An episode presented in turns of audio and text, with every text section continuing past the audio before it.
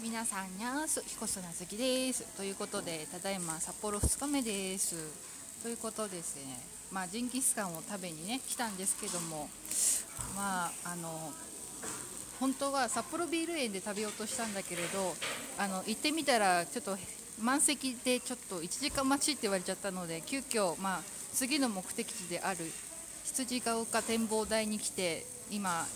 やきやきしてます。聞こえますでしょうか？お野菜の上にですね、まあ、薄切りのねラム肉が乗ってて結構お肉が、まあ、大きくてああいい感じで白っぽくなってきてる。ああ美味しそう。これからねたらふく食べてねまあフライトが夜の便なのでねうん。それまでちょっとのんびり展望台を眺めつつまあクラーク博士とも取りつつまったり過ごして十分札幌を満喫して帰ろうかなと思っております